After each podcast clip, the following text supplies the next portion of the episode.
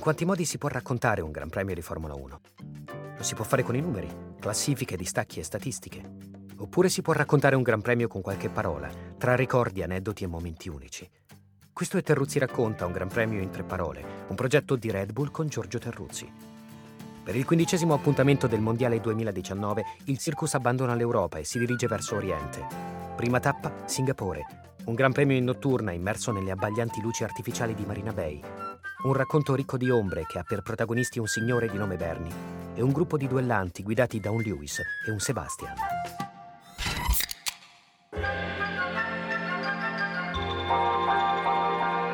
Singapore è un posto strano. La sua storia, per quanto ci riguarda, è breve, comincia solo nel 2008 e comincia col botto, che fa anche rima. Un botto che soprattutto fa storia. Le tre parole per raccontare di questa notte da corsa sono ombre, Bernie e Duellanti, come da titolo di un vecchio, bellissimo film. Ombre. Beh, per forza, fanno parte della coreografia a Singapore, dove il buio è spaccato dai LED che illuminano la pista. Un impianto progettato da Valerio Maioli con l'enormità di 1600 punti luci. È originale il colpo d'occhio, siamo un po' alle solite, sulla coreografia da Gran Premio, questa qui, si presta agli esclamativi vista l'architettura azzardata e lussuosa del posto, anche se poi è tutta fuffa, tutta scena, una colossale vetrina che nasconde contraddizioni ed esagerazioni, quindi ombre, altro che attorno alla pista, dentro la pista. Ricordate, nel Signo Piquet che va a sbattere in gara 2008, prima edizione, Fernando Alonso che vince la corsa, all'apparenza nulla di strano. Poi venne fuori che l'incidente era stato forse, probabilmente di sicuro, provocato apposta per innescare una serie di reazioni utili alla vittoria dell'altra Renault.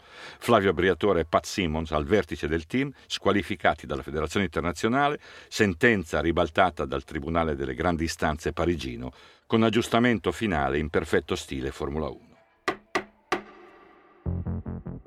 Un complotto, un complotto doppio, dipende dai punti di vista. Con Nelson Piquet, padre di Nelsigno, in regia come grande accusatore della Renault, accanito al punto da sacrificare il futuro agonistico del figlio pur di mettere in crisi Briatore. Cosa accadde davvero? In molti dentro la Formula 1 sono convinti che fu una manovra studiata appositamente per favorire la vittoria di Alonso. Il fatto è che la classifica di una corsa giudicata alterata dalla federazione non subì alcun mutamento o magari annullamento. Molto spesso quest'anno abbiamo discusso a proposito delle decisioni dei giudici di gara. Beh, se quel Gran Premio fosse stato cancellato, Felipe Massa avrebbe vinto il titolo mondiale 2008. Già perché Hamilton chiuse terzo a Singapore, mentre Massa fu protagonista di quella scena memorabile, ripartendo dal box con il bocchettone della benzina ancora agganciato alla sua Ferrari. L'epilogo del campionato è noto. Massa che vince in Brasile, Hamilton che supera Glock pochi metri prima del traguardo conquistando la quinta piazza, quattro punti, abbastanza per diventare campione per una sola lunghezza sul disperato Felipe. Di certo, quella vicenda romperà il lungo e felice rapporto di Briatore con la Formula 1. Stiamo parlando di un uomo discusso e discutibile, anche se in qualche modo trasparente. Mi spiego. Briatore espone ogni sua caratteristica, la dichiara in partenza, non finge di essere diverso da ciò che è, il che comporta un vantaggio per chi lo ha di fronte. È un giocatore, un personaggio che a noi giornalisti ha dato molto e che sa usare con estrema abilità la comunicazione.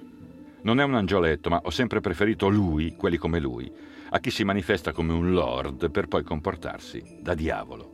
In aggiunta qui non sto valutando la sua intera esistenza, ma ciò che ha fatto e rappresentato in Formula 1, dove in tanti hanno mangiato al suo tavolo per poi voltargli le spalle nel momento della difficoltà.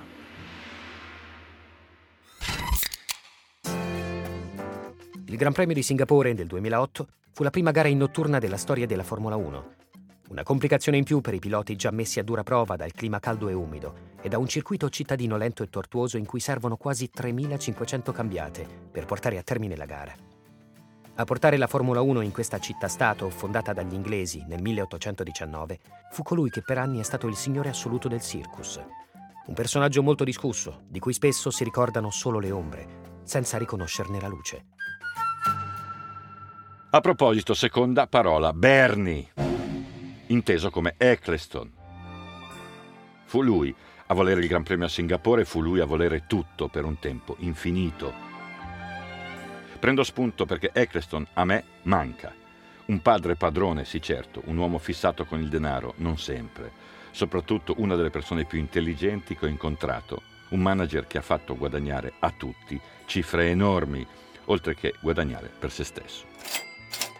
Ma tutto ciò che ha imbastito lo deve al suo genio e al suo lavoro, un inventore, l'uomo che ha fatto decollare la Formula 1 e non solo sul fronte della relazione con la TV, con gli sponsor, con gli organizzatori, soprattutto un vero appassionato di corse che si è sempre comportato in maniera speciale con chi riconosce come appassionato, più generoso che spietato, più illuminato che appannato. Anni fa una trasmissione Mediaset utilizzò per errore delle immagini che non potevano andare in onda. Immediatamente arrivò una multa molto rilevante inviata dall'ufficio legale della FOM, l'organizzazione che gestiva, tra le altre cose, i rapporti con le televisioni. Chiese a Mr. Eccleston un incontro, come al solito diede accesso al suo motorhome grigio, rapidamente, gli spiegai. Compresa al volo, perché sa benissimo che un giornalista come me, in pista da una vita, cerca di dare luce allo sport e non altro. Lo stesso per il mio direttore di allora, Ettore Rognoni. Beh, la multa passò da una cifra molto elevata ad una cifra ridicola in cinque minuti.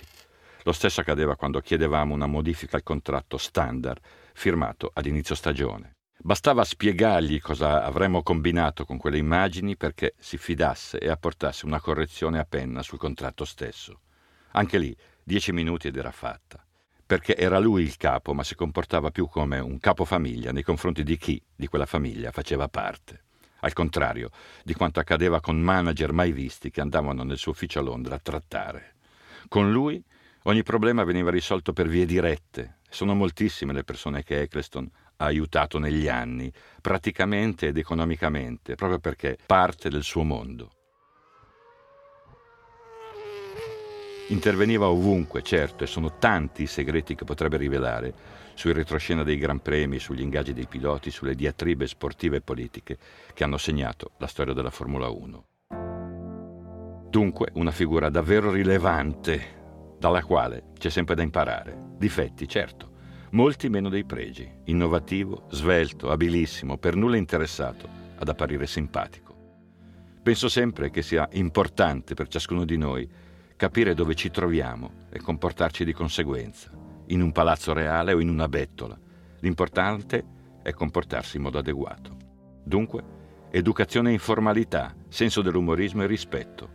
Se ho imparato a stare al mondo in un modo un po' meno sciamannato, lo devo a lui. In tanti dobbiamo ad Eccleston moltissimo, ben più di quanto si è detto, si dica e si pensi.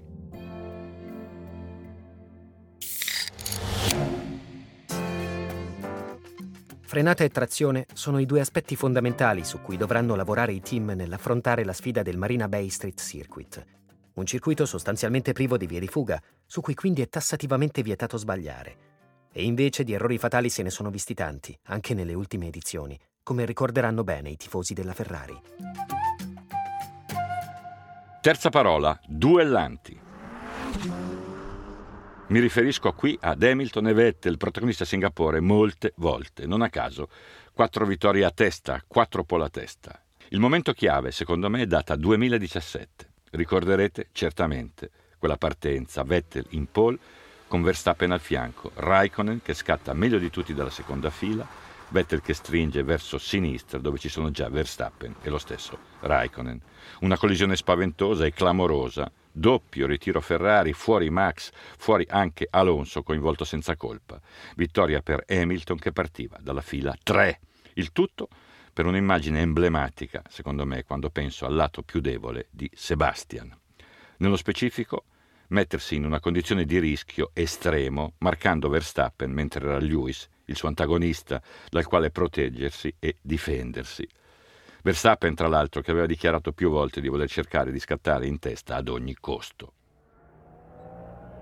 Certo, la partenza a razzo di Kimi fu una variante non del tutto presa in considerazione, ma quella mossa di Seb mi sembrò una specie di suicidio agonistico, considerando la corsa non come un valore assoluto, ma come parte di una lunga battaglia per il mondiale. Un atteggiamento che Vettel ha avuto talvolta, trasformando un momento critico in un piccolo o grande disastro. Il bilancio a Singapore disastroso, appunto. La classifica prima della corsa mostrava uno scarto tra Lewis e Sebastian di tre punti. Dopo la corsa, con Vettel in pole, peraltro, la situazione vedeva Hamilton davanti con 28 punti di margine, uno scarto decisivo. E quel gesto, quel pasticcio è diventato una sorta di riferimento per chi ha cominciato a trattare Seb come un campione con qualche difetto. Forse è vero, forse ha vinto moltissimo con una facilità estrema negli anni Red Bull, ma non si diventa campione del mondo quattro volte così, grazie alla macchina, e basta. Eppure io, che spesso ho messo a fuoco un punto debole di Vettel, sono chiamato al rispetto, all'astensione di fronte a un vero mistero delle corse l'impossibilità di valutare un errore umano, una prestazione umana, nascosta come dalla macchina, dalla tecnologia, da difficoltà o vantaggi a noi ignoti. Per questo parlo di pagelline e non di pagelle. Dare i voti seriamente a questi campioni è ridicolo. Dunque, meglio cominciare a riderci addosso prima di giudicare e di trattare il motorismo come il calcio o altri sport dove chi gioca è in piena esposizione. Ho conosciuto piloti fortissimi e sprovvisti di vetture formidabili, dunque poco presenti negli albi d'oro. Lo dico pur sapendo che certe eccellenze alla lunga emergono. Magari parlando con i tecnici che gestiscono un'avventura da corsa, tutta gente che dispone di informazioni ben più rilevanti sulla prestazione di chi guida. Intanto, Singapore di nuovo, un'altra notte da corsa così colma di luci che non cancellano le ombre della città, della pista, di un'altra avventura.